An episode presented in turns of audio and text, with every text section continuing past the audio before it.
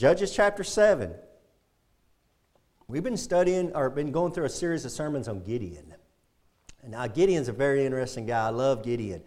And uh, now, verse 7, chapter 7, chapter 7, verse 1 of Judges, Gideon is about to get that army together. He's about to defeat God's enemies.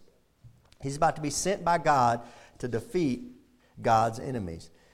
Then Jerubbaal, who is Gideon, that's another name for Gideon, Jerubbaal, and all the people that were with him rose up early and pitched beside the well of Harod, so that the host of the Midianites were on the north side of them by the hill of Moreh in the valley. So they're about to go to battle, and here comes uh, Gideon with all his men. And verse 2 And the Lord said unto Gideon, The people that are with thee are too many for me to give the Midianites into their hands, lest Israel vaunt themselves against me, saying, Mine own hand hath saved me. God straight out tells Gideon, See all these, you brought all these men? He goes, That's too many.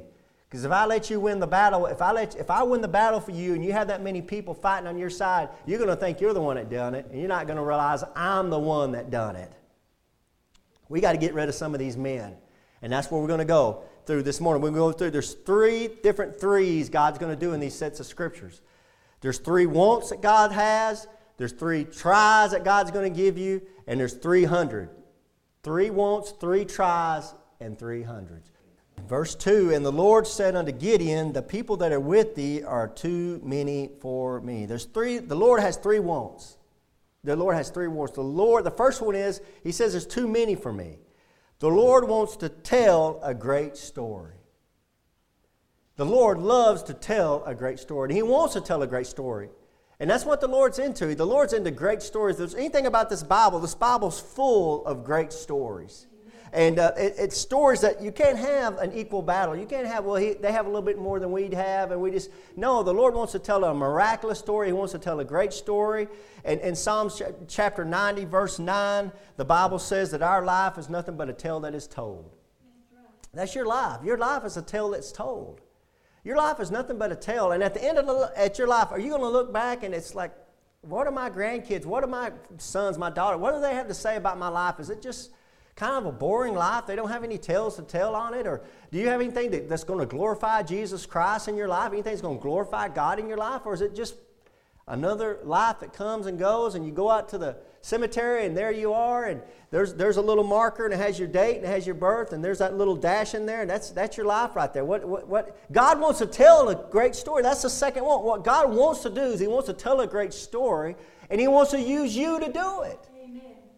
That's, what's make, that's what makes God so amazing. He wants to use you to tell this great story. But will you let Him use you? Will you let Him use you? Will you let Him use your hands, your feet, your mouth? See, Jesus Christ is up in heaven. He's on the right hand of God. Today, Christians, you're God's feet. You're Jesus Christ's hands. You're Jesus Christ's face. Your greatest testimony is not what you say, what you say. Your greatest testimony is what you do. Lots and lots of people talk. They talk, talk, talk, talk, talk, and they talk about God, God bless you, and this, that, and another, and God, this, that, and another, but nobody's listening to what's coming out of your mouth as you're yapping. They're looking at what you're doing, how you're acting. How you're acting when you're going through what you're going through, how you're acting when times get tough, how you really, how you, people who work with you know how you really are. And that you want to know how a man really is, talk to the guys he works with. That's it, you'll find out the real man. And the point, the point is, is that God wants to use you, and he wants to use you to tell a great story. I think uh, Francis Assisi, he said, preach the gospel, preach the gospel, preach the gospel, and if necessary, use words. Use words. Amen. What that means is you need to show the gospel in your actions. There's lots of Christians that talk and they get up on the internet, no, God bless you, we're going to have a wonderful day. God gave us such a wonderful day. But then you look at their actions when they're in Walmart, you look at the way they act, the way they conduct themselves, you can't tell them from any other person in the world. you can't tell them. But God wants to use you. He wants to use you to tell a good story, and He wants to tell the story, and He wants to get all the glory. God wants, to, God wants to use you, wants to use you to tell a story, and God, the Lord God, wants to be the one to get all the glory. Verse 2 The people that are with thee are too many for me to give the Midianites in their hands. Why? Lest Israel vaunt themselves against me, saying, Mine own hand had saved me. That's some characteristic about God that we need to understand. Everybody, it don't matter if you're a Christian or not, you need to understand about the Lord God. He doesn't want to share His glory with anyone. Period. He doesn't like anybody sharing His glory. He doesn't want anybody to get the glory. That's why you know the Lord Jesus Christ is the Lord God manifest in the flesh. Does he want Jesus Christ to get the glory? Yes. Why? Because he's God. That's God manifest into Jesus Christ. That's why. That's how you can know that Jesus Christ is God manifest in the flesh. It's because he wants Jesus to get the glory, and he'll tell you, I'm not going to share it with anybody else. Look at Isaiah, Isaiah 42. I'm not going to just run my mouth. I'll show you the scripture where God says it. Isaiah 42, verse 8. Isaiah 42, verse 8. God doesn't want you to get the glory. Yeah, He wants to tell a great story with your life, but it's a story that's going to glorify Him. That's why so many people don't want to do it. It's, it's not about you winning a Super Bowl or you doing great or you being successful at work. That's not the kind of story God wants to tell. God wants to tell a story where He gets the glory. And sometimes that takes you not getting the glory. Sometimes that takes you being at the bottom of the rung. Sometimes that takes you not having the job that you want. Sometimes it takes you not having the house that you want, the car that you want, the, the, the, the bank account that you want. Sometimes it takes God using you in a way that you're not expecting. Amen. But He wants to tell that story, and let me tell you, it's going to be a great story, but God's the only one that's going to get the glory. Amen. He's the only one. Look at Isaiah 42. Look at Isaiah 42, verse 8. I am the Lord, that is my name, and my glory will I not give to another, neither my praise to graven images. That's, that's it right there. He's not going to share his glory. You can't make Jesus Christ and God separate. You can't separate them out. That's why we know it's God the Father, God the Son, God the Holy Ghost. They're three and they're one. They all three get the glory. But it's through Jesus Christ, and God gives the glory to Jesus Christ. You know that Jesus Christ is God because He's given the glory through Jesus Christ.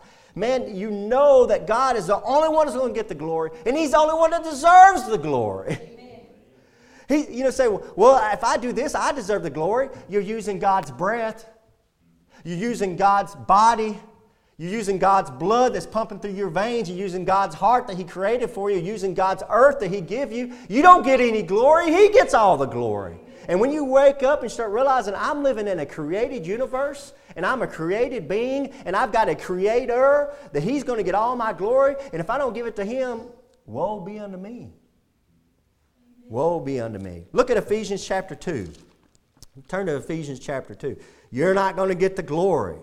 You're not going to get the glory. God's the only one that gets the glory. Look at Ephesians chapter 2. God's the only one that gets the glory. God's the only one that deserves the glory.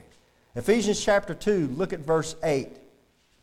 Ephesians chapter 2, verse 8. Very famous set of scriptures. And the reason why they're famous is because it's so true. And it's, a, it's, it's simply put in these couple of verses here everything a Christian needs to know. For by grace are you saved through faith? You're saved by God's grace. It's your faith you put in Jesus Christ, and that not, not, not of yourselves. It's not your baptism. It's not what you're doing. It's not anything you can do. It's all through God giving it to you. It is the gift of God. Salvation is God giving you something that you don't deserve. That's what grace means. He just gives it to you. Well, why would God do it that way? Why wouldn't God make me work and work and work and climb a mountain and start a temple and go up there on the highest mountain and pray to Him? Why doesn't God make me do that? Because of verse 9. Not of works, climbing a mountain, getting baptized, not doing this, doing that. Not of works. Why? Lest any man should boast. Amen. He's not going to let you get up into heaven and say, well, you know, he, you know, God got a pretty good deal when He got me. He's not going to let you get to heaven and say, you know, I, I was pretty good down there, and I, you know, I did this for God. I, no, no, no. If you're a good Christian, when you get to heaven, you're going to see the glory of God. And you're going to say, there He is right there. Praise God. I don't deserve to be here. Man, everything I did for that guy right up there. I can't wait to get close to throw my face and myself at the feet of that Lord God right there. I can't wait. That's why we do everything we do for God. It's because we don't want to boast. It's because He's given us that free gift of salvation in Jesus Christ. Turn to Colossians, Colossians chapter 3. Colossians chapter 3. Look at Colossians chapter 3. I'm going to show you another one. Hey, it's all about Jesus Christ. It's Jesus Christ plus nothing. And He's the only one that gets the glory, and He's the only one that should be getting the glory out of a Christian's life. Colossians chapter 3, verse 17, and whatsoever you do, whatever it is you do, whatsoever you do in word, if you're talking out of your mouth, or in deed, whatever you're doing in your body, do all in the name, in the name of the Lord Jesus, Amen. giving thanks to God and the Father by Him. You're thanking God by giving it the glory to Jesus Christ. It's, it's a line, it's a direct line to God. You're going through, it's the Holy Spirit going through you, going to Jesus Christ, giving Him the glory. It goes back up to God. He gets the glory. He's the only one that's going to get the glory. That's one of the three wants that God wants to do. He wants to tell a great story, He wants to use you to do it, and He's going to want, be the one to get the glory. That, that end of that's what kicks people. Back in Judges 7, the end of that's what kicks people is they don't like that God gets the glory. The devil don't like that God gets the glory. The devil wants to get the glory. The devil doesn't think God deserves the glory. The devil wants to take that. You know what the devil wants to do? The devil wants to, himself to get the glory. He wants to get the glory, and he doesn't deserve it.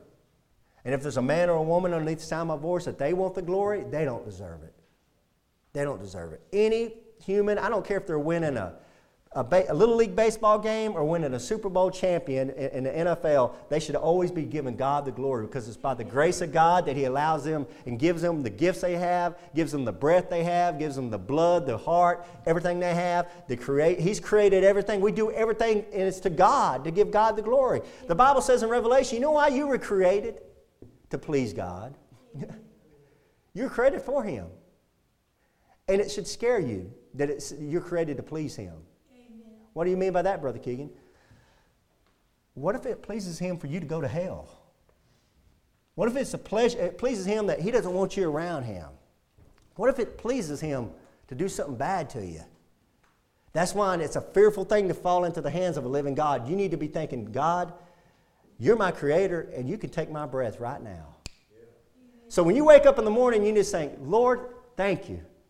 Thank you for this another day. I'm able to get up. Lord, thank you for another day. How can I do to pray? What can I do to praise you? What, what kind of story can you tell through my life?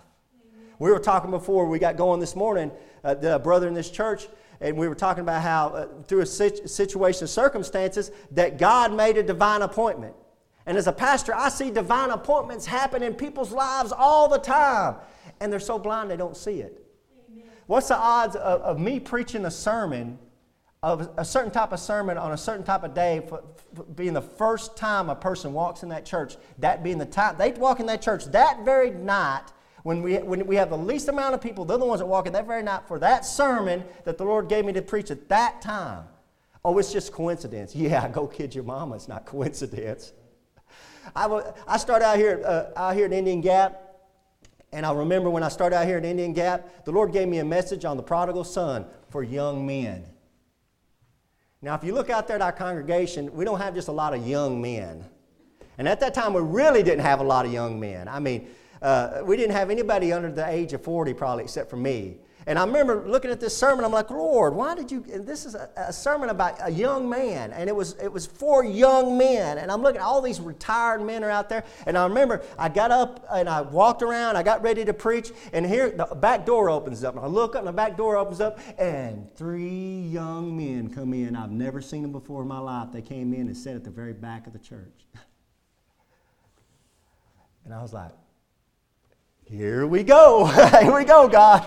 And you're going to tell a good story with this one. Wham! And I became the best friends with those, that family, with, their, with, uh, with, uh, with those kids. They, they, were, they were visiting. They were at a ranch. They were visiting this area, and they just wanted to go to church. And they came in, and God had prepared a sermon for them. Amen. God loves to tell a good story, but you got to let Him. you got to be there. You got to be available. Amen. The best ability is availability. Amen. The best ability is availability. Look at verse uh, Gideon, uh, Judges chapter 7, we're at verse 2. Look at verse 3. Now, therefore, go to. this is God still speaking to Gideon. Go to, proclaim in the ears of the people, saying, Whosoever is fearful and afraid, let him return and depart early from Mount Gilead. And the return of the people 20 and 2,000, and the remain 10,000. And the Lord said unto Gideon, The people are yet too many. Bring them down into the water, and I will try them for thee there. And it shall be that of whom I say unto thee, This shall go with thee, the same shall go with thee. And of whomsoever I say unto thee, This shall not go with thee, the same shall not go. So, what God does is He takes 32,000 men that have gone with Gideon, and He says, That's too many. 32,000 is way too many. And He says to them, verse in the middle of verse 4 i'm going to try them. So this is the three tries. I give you the three wants of god. In verse 2 he's got three wants he wants to do. Now we're going to look at the three tries. Try in a sense of he's going to try you put you on trial. He's going to see if you, you pass the test is what i mean by try. Look at the first try. It's found in the middle of verse 3 middle of verse 3 the first try now therefore go to proclaim in the ears of the people, saying, Whosoever is fearful and afraid. Whoever is fearful and afraid, let him return and depart. The Lord's going to try your courage. God says, Hey, tell these men, these 32,000 men, whichever one of you are afraid or fearful or don't want to go, just go back home. So the Lord wants to tell a good story. He wants to use you to tell it. He's going to get all the glory, but the main thing he wants to try you with, the first thing he wants to find out, are you ready? Are, are you courageous enough to do this? Are you courageous enough to do this? Are you afraid? Are you afraid of what people are going to think about you? Are you afraid of what people are going to say about you? Because they're going to. Don't kid yourself, they're going to. They're going to talk bad about you behind your back. They're going to call you a Jesus freak. They're going to call you a Bible thumper. They're going to say you lost your mind. He's, he's lost his mind. I saw him, I saw him carrying a Bible. I think he's lost his mind. And they can see you carrying a six pack and say, Oh, look at that boy's having a good old time, isn't he? They see you carrying a Bible, it's like you got a sword in your hand. Oh, what you got over there? What's He's going to bring that in the house. I think you want to scare somebody, just go to, when they come to knock on your door, I don't matter if it's Jehovah's Witness or a salesman or whatever, they come knocking on your door, open up your door with a big old Bible in your hand. Yes, may I help you? Oh, no, no, it's okay. I, I don't need nothing. I don't need nothing. You'd be better than to open up with a shotgun. People are scared of this book. And if, the, and if you got the courage to do what God wants to do with your life, He's going to do some amazing things. But you got to have the courage first. And He says there, if, if there's any that's fearful or afraid, let him return and depart. Now, why would God say that? Why would God do that? Well, in Deuteronomy 28, He tells you why. If you, if you want to turn with me, just turn back a couple pages to Deuteronomy chapter 20, verse 8. He'll tell you why He does that. There's a, re- there's a reason why He does that. There's a reason. Deuteronomy chapter 20. Verse 8. Being courageous for the Lord. They're going to talk bad about you, they're going to make fun of you. Look at Deuteronomy chapter 20, verse 8. Now, God's given uh, Moses these, the orders for when they're going out for military service. This is like military service orders. In Deuteronomy chapter 20, verse 8, this is what God tells Moses. And the officer, officers shall speak further unto the people, and they shall say, What man is there that is fearful and faint hearted? Who's afraid? Let him go and return unto his house. Why, God? Lest his brethren's heart faint as well as his heart. Your fear is going to rub off on other people. So God says, hey, if you're afraid, if this isn't something that's for you, then go back home. Because when you're afraid, it's going to rub off on other people. That's what's going on in America right now. Uh, uh, COVID, COVID nineteen. What if you know, if if if if if if if, if, if, if what, what, they're opening it too soon? They're opening it too soon. They're opening it too soon. I'm hearing this from grown men.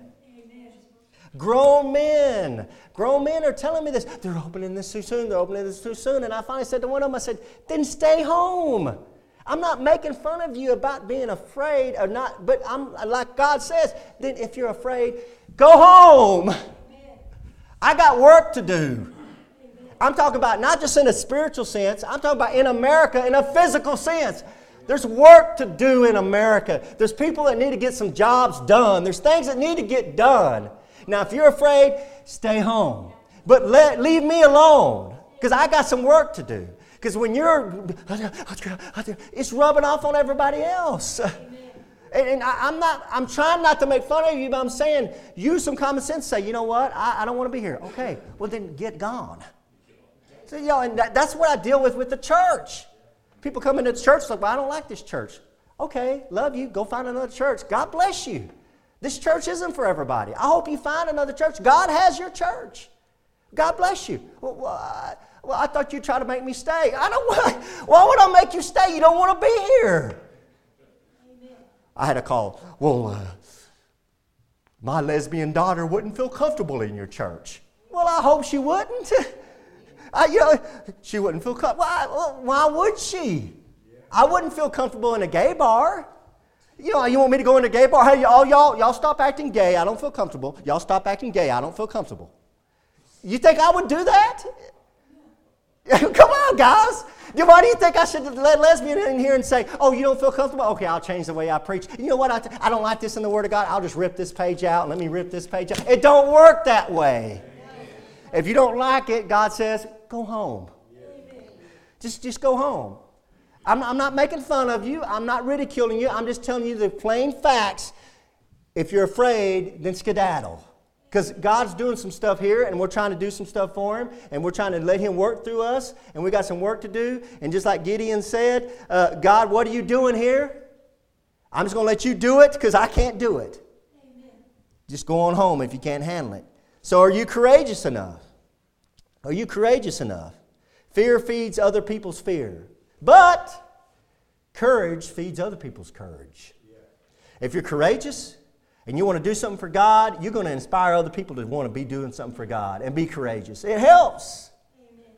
And if you're, if you start dropping the ball and if you start stop living for God and you don't want to do anything for God, then stop coming to church. Amen. We don't need you in the church rubbing off. You know, sometimes that's why I think we have a small congregation. God's God's doing a great thing. And you get the more people you get, the more mess you get. The bigger mess you get. The bigger mess you get. He doesn't want you afraid. Because you got to be courageous because people are going to make fun of you. Now I got this. I'm going to read this if I can find it. I got. I got. I couldn't believe this. This is what you got. This I'm going to tell you. This is what you got to look forward to if you try to live for God.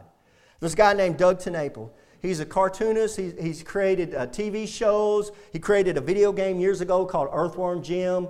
This guy is, is a creator. He's that just wacky kind of guy. But he's a very, very devout Christian.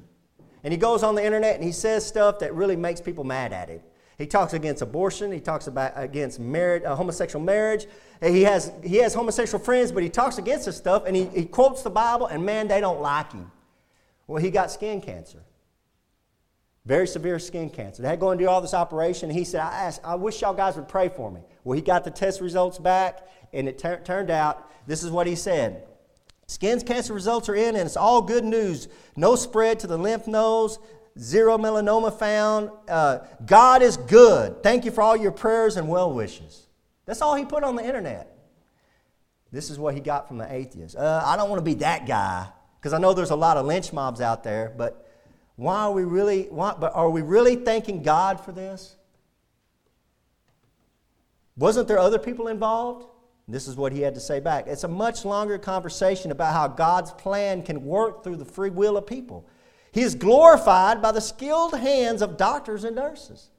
Technology well applied, even well wishes of atheists. God gets a glory, he says. Giving God credit is acknowledging his power over all. Amen. Well, they won't leave that alone. Yet you went to a doctor. This guy, another guy comes and chimes in, and another atheist, this, this, this, this is the same guy, another atheist comes in and says, Yeah, well, you went to the doctor anyway.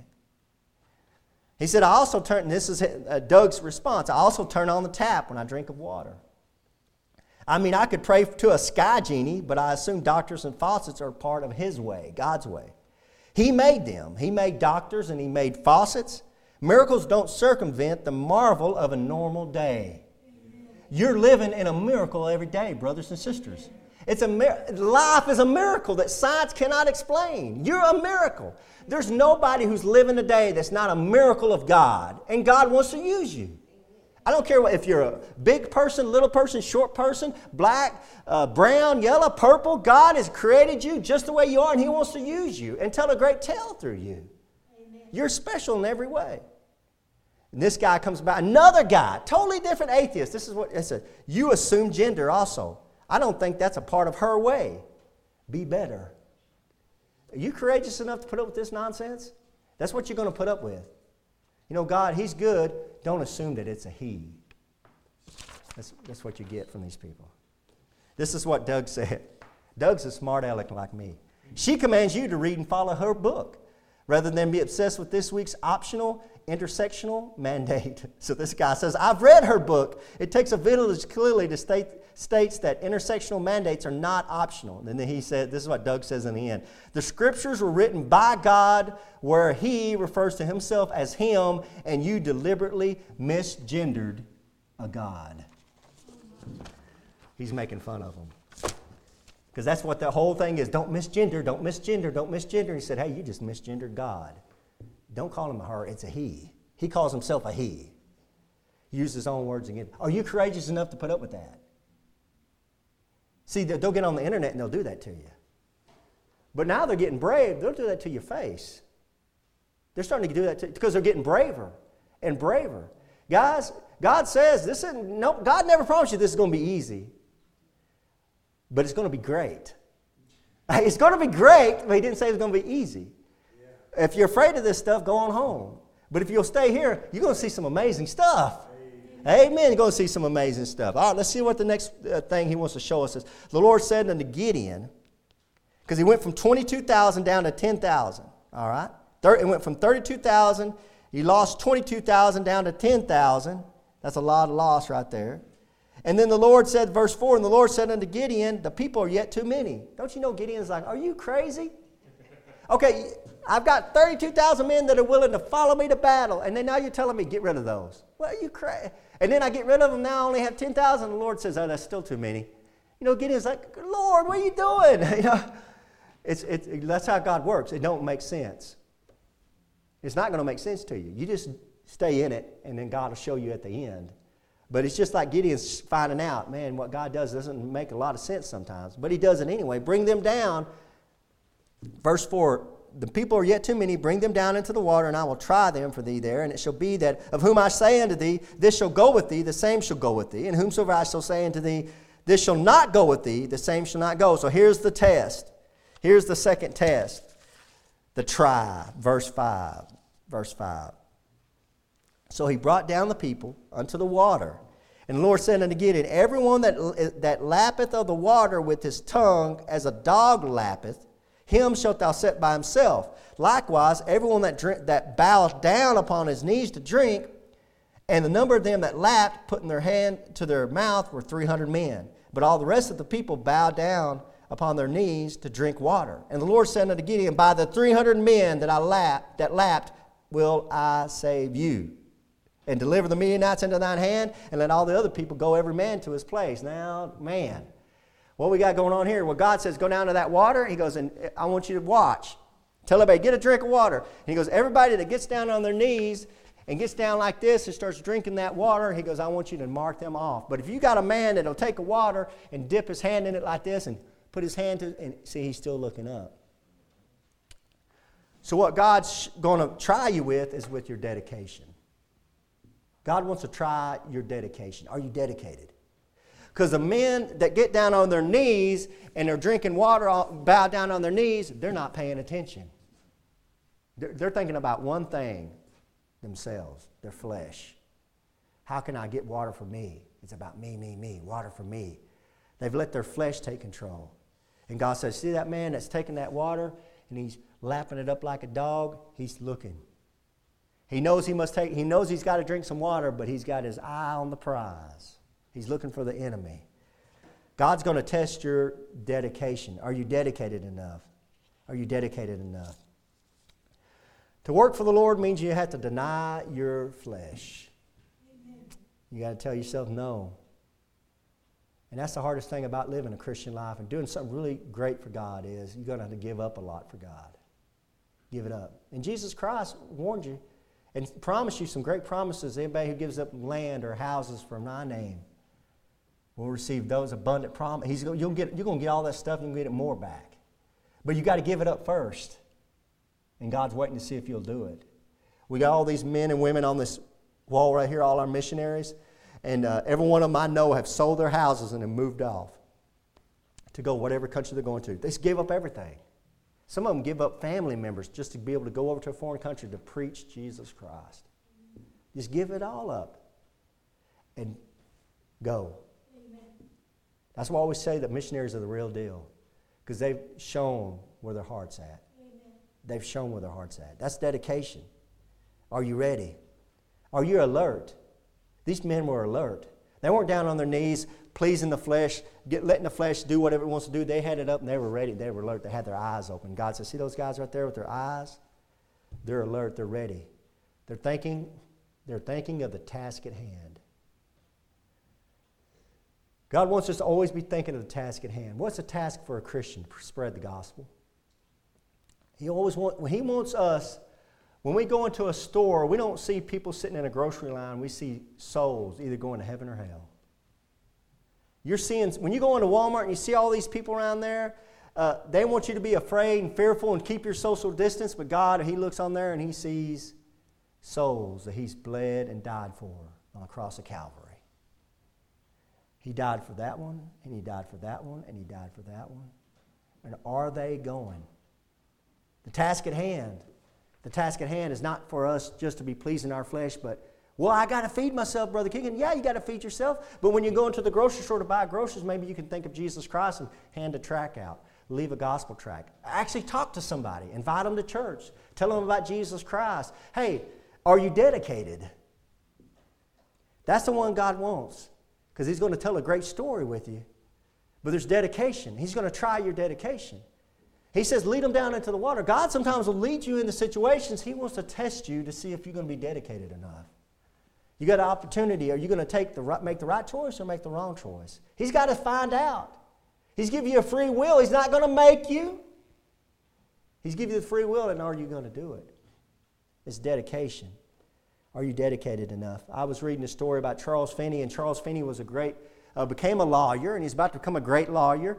And he's sitting in, he's sitting in there. He just finished law school, and he's sitting in his office. He's about to open up his law office, and God spoke to him. Said, "What now?" He said, "Well, I'm about to open this law office up." What then? well, I'm going to get rich. What then? I'm going to retire. What then? I'll die. And then he said there was a pause, and Charles Finney said, just as clear as day, What then? Judgment. Judgment. What then? See, we just we get into this world and we're like, ah, I'm, I'm, I'm going to go work and I'm going to work 20 something years and then I'm going to retire and then I'm going to go across the country. I'll get me an RV. And we got all these plans. And God's saying, What then? If I could just have this house, I'd be happy and you get the house of your dreams, and God says, now what? What then? Well, well then, then I'm going to get the, I'll get a swimming pool, and it'll be the greatest swimming pool. And you get the swimming pool, then what then? See, it's never enough. This flesh, you can never please this flesh. And if you have the courage and the dedication to tell it no, God will tell a great story to your life. But you got to be dedicated. You got to be dedicated. I like, I like that God says there in verse 5 Everyone that lappeth of the water with his tongue as a dog lappeth. That's the one God chose. The ones that act like dogs. Doesn't that make you feel good? The ones that act like dogs, God said, that's the one I want. Can you be God's dog? Hmm. You know what I know about a dog? It's loyal. Very loyal. I've seen some owners be mean to their dogs, kick their dogs, do all kinds of things to their dog, and that dog just come right back over to them. Man, can you be dogs, God's dog when you feel like you've been kicked? When you feel like God's kicked you, you feel like God's done something wrong to you, you feel like God's done something I don't deserve. Can you still be loyal enough like a dog and say, Well, I'm going to just tuck my tail between my legs and go back to him? Because where else am I going to go? He's my master. One thing I know about a dog is he's obedient. Man, I've seen dogs do some amazing things. You see owners, hey, uh, up, up, uh, you know, dogs jump, do this, that, and other. I'm like, man, I, could, I couldn't even do that, you know? How did that? And that dog just, what? Yeah, so obedient. And thirdly, about a dog, he's ready to go. He's ready to go. You know, uh, I'm finding out a lot about, you know, I've always grew up around some dogs, but we hadn't had a dog in the house in 20 something years. And my son moving around back in the house and everything, he brings his dog around. And of course, my wife, she's not a big dog person. I'm a dog person. I like the dog, so I get a kick out of the dog, but I like to watch that dog and what that dog does and how that dog acts. And when my son comes in the house and that dog will be all over me like I'm the greatest granddad of all time. I oh, oh, yeah, yeah, yeah. And my son said, hey, let's go. And that dog just, he don't care about me no more. oh, I thought you loved me. And that dog just, hey. Sometimes God will just show up in your life and you'll be running along and everything will be going on. All of a sudden, God will show him, say, hey, let's go. Come on. I got something for you. Let's go. God says, I want the dog. Loyal, obedient, and ready to go. Jump in the back of the truck. Let's go. Where are we going? Dog don't know. Dog just have his head out there, you know tail wagging, ears flapping, happy as it can be. Why is that dog so happy? Because he's with his master. The reason why the dog's loyal and obedient and ready to go because he just wants to be around his master and he wants to please his master. Yes. Can you say this morning that Jesus Christ is my master? Or is he just somebody you've heard about? I hope you can say, He's my master. If he wants me to go, I'm going to put everything down and go. He'll tell a great story with you. He'll tell a great story with you, but you got to be courageous and you got to be willing to be dedicated. And lastly, lastly, he wants to try your faith. So he's going to try your courage, he's going to try your dedication, and then lastly, verse 7, he's going to try your faith. Look at verse 7. And the Lord said unto Gideon, By the 300 men that lapped, lapped like a dog, will I save you and deliver the Midianites into thine hand, and let all the other peoples go, every man unto his own place. Wow. So the people took victuals in their hand and their trumpets, and he sent all the rest of Israel, every man unto his tent. It went from 32,000 men, you got 300 men. Don't you know those 300 men are looking at each other with Gideon and saying, Oh my God, it's, it's lambs to the slaughter. We're going to be killed. What does it take for those 300 men to stay there when all the other ones have left? What does it take? It's going to take faith. That's what God wants out of you. Amen. Without faith, it's impossible to please God, Amen. the Bible tells us. You've got to have faith. So the last try he's going to do, he's gave you the three wants, now he's going to give you three tries. The last try, the trial, the try is your faith. Because you're not always going to understand it. You're not always going to know what's going on. You're not always going to see the light at the end of the tunnel. You're not always going to see the healing that you prayed for. You're not always going, not going to see the stuff. I've been a Christian for 20 odd, almost 30 years now, and I've seen a lot of stuff that God just said, No, I'm not doing it. I pray and pray and pray and beg and beg and beg and beg and beg and pray and pray and fast and give up things and do what I can to get God's attention, and it's a simple no. Sometimes it's not faith, having enough faith to believe that God can heal somebody. It's having faith to believe when he doesn't heal somebody. Keeping the faith. Keeping the faith.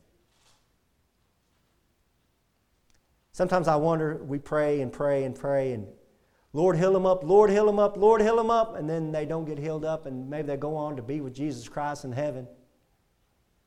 And we're like, oh, God didn't heal them up. Well, you big dummy. What's the biggest healing God could give somebody?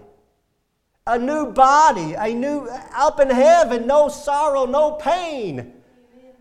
God gave them the ultimate healing. That's the true healing. If we're honest, are you living by faith or are you living in the world? In the world, you're saying, see, they didn't get healed. The atheists say, see, you prayed and God didn't answer the prayer. God answered the prayer in a miraculous way. You just can't see it yet. And now I'm 20 something years removed from my mother being took from me by the Lord. And at that time, I'm like, why did God take my mother? Why did God take my mom? 20 years now, I look back and say, oh, thank God he took my mother. She don't have to look at all the trash that's on TV. She don't have to deal with all the nonsense, all the pain, all the sorrow, all the heartache. She's in a lot better place than I could ever put her. She's a lot happier, a lot joy, and she's getting to see Jesus Christ face to face. Would I want to change that not for your, not for a million bucks. Amen. But I prayed for her. And I prayed for healing. And I thought God was saying no. And God, in the sweetest, most graceful way, was saying, Yes, I'll heal her up. I'll heal her up like you can never imagine. There's no doctor on earth can heal her up like I'm about to do. Just watch this. And I sit and I see her body laying in that in that coffin. I say, man, she's in a better place. She's in a better, better place. Praise the Lord. We got such a, a, a faithful God. But He tries us. And we don't understand it but he's going to do a great miracle. You got to keep the faith, brothers and sisters, because look at verse 12. And I'm about to close. Look at verse 12. All the way down, you want to see what they're about to face? These 300 men, here's what it says about the, the army they're about to face in verse 12. And the Midianites and the Amalekites and all the children of the east, all of them, lay along in the valley like grasshoppers for multitude, and their camels were without number as the sand by the seaside for multitude. These 300 men, they get up over the top of the hill and they look down, and it's like the sands of the sea for people. And they're like, whoa! And God says, You see all that? You're, I'm about to destroy them, and I will save you. See that verse 7? By the 300 men that lapped, will I save you. Who's getting the glory? Not those 300 men. God's going to make sure there's nobody say, man, that's a miraculous 10,000 man army. Look how powerful that 10,000. No, no, no. They're so well trained, those 10,000 men. No, no. God says, that's not enough. We're going to make it 300. It will be impossible. And man does say that's impossible. You know what Jesus Christ taught us? Yeah, with man that is impossible. But with God, all things are possible. you got to believe. You got to put your faith in Him. What I've noticed about the few numbers, you got 300 men, is God works in little things. God works in little details. I see God in little things.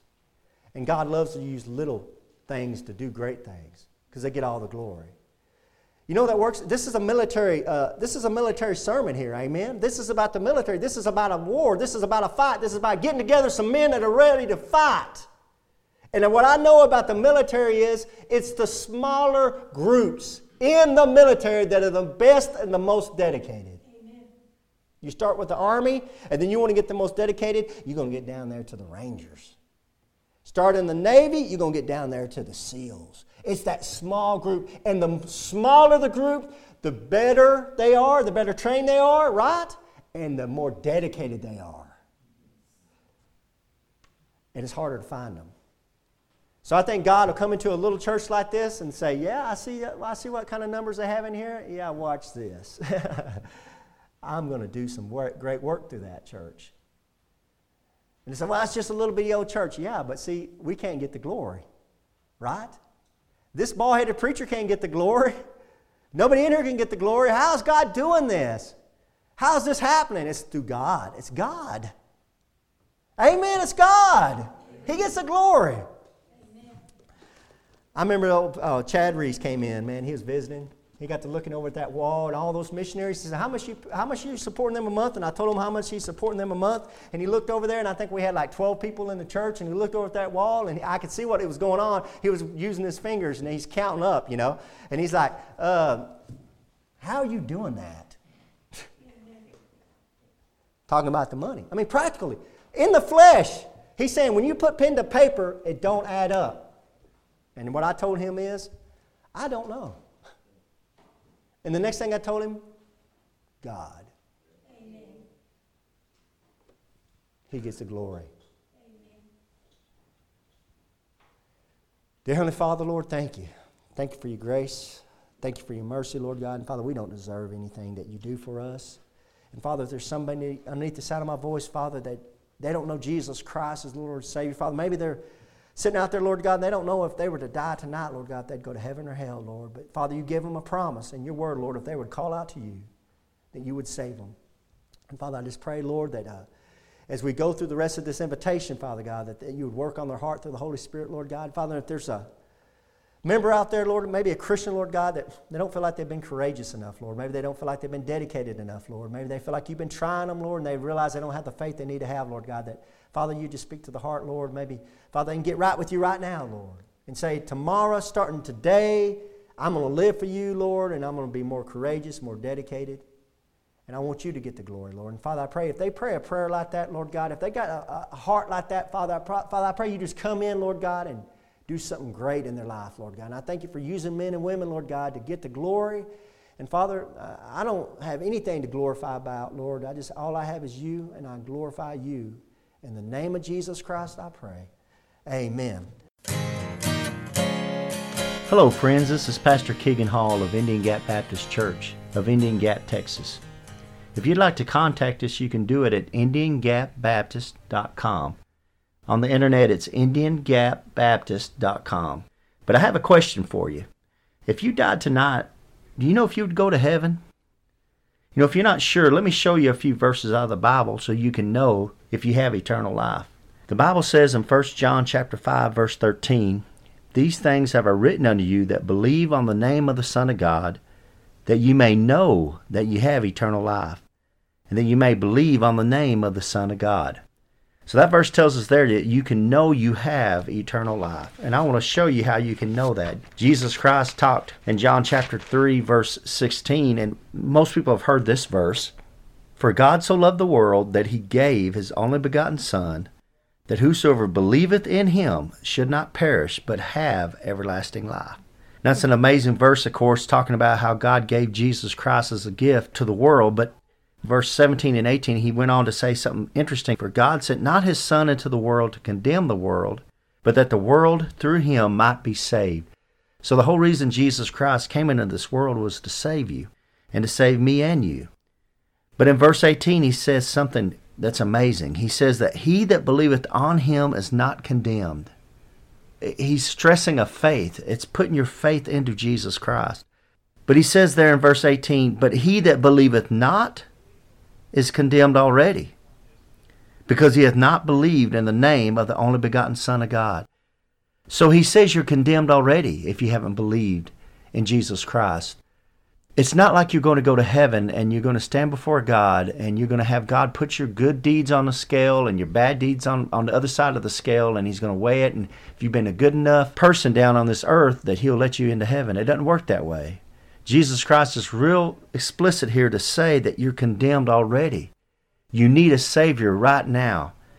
The same chapter down in verse 36, it says, He that believeth on the Son hath everlasting life.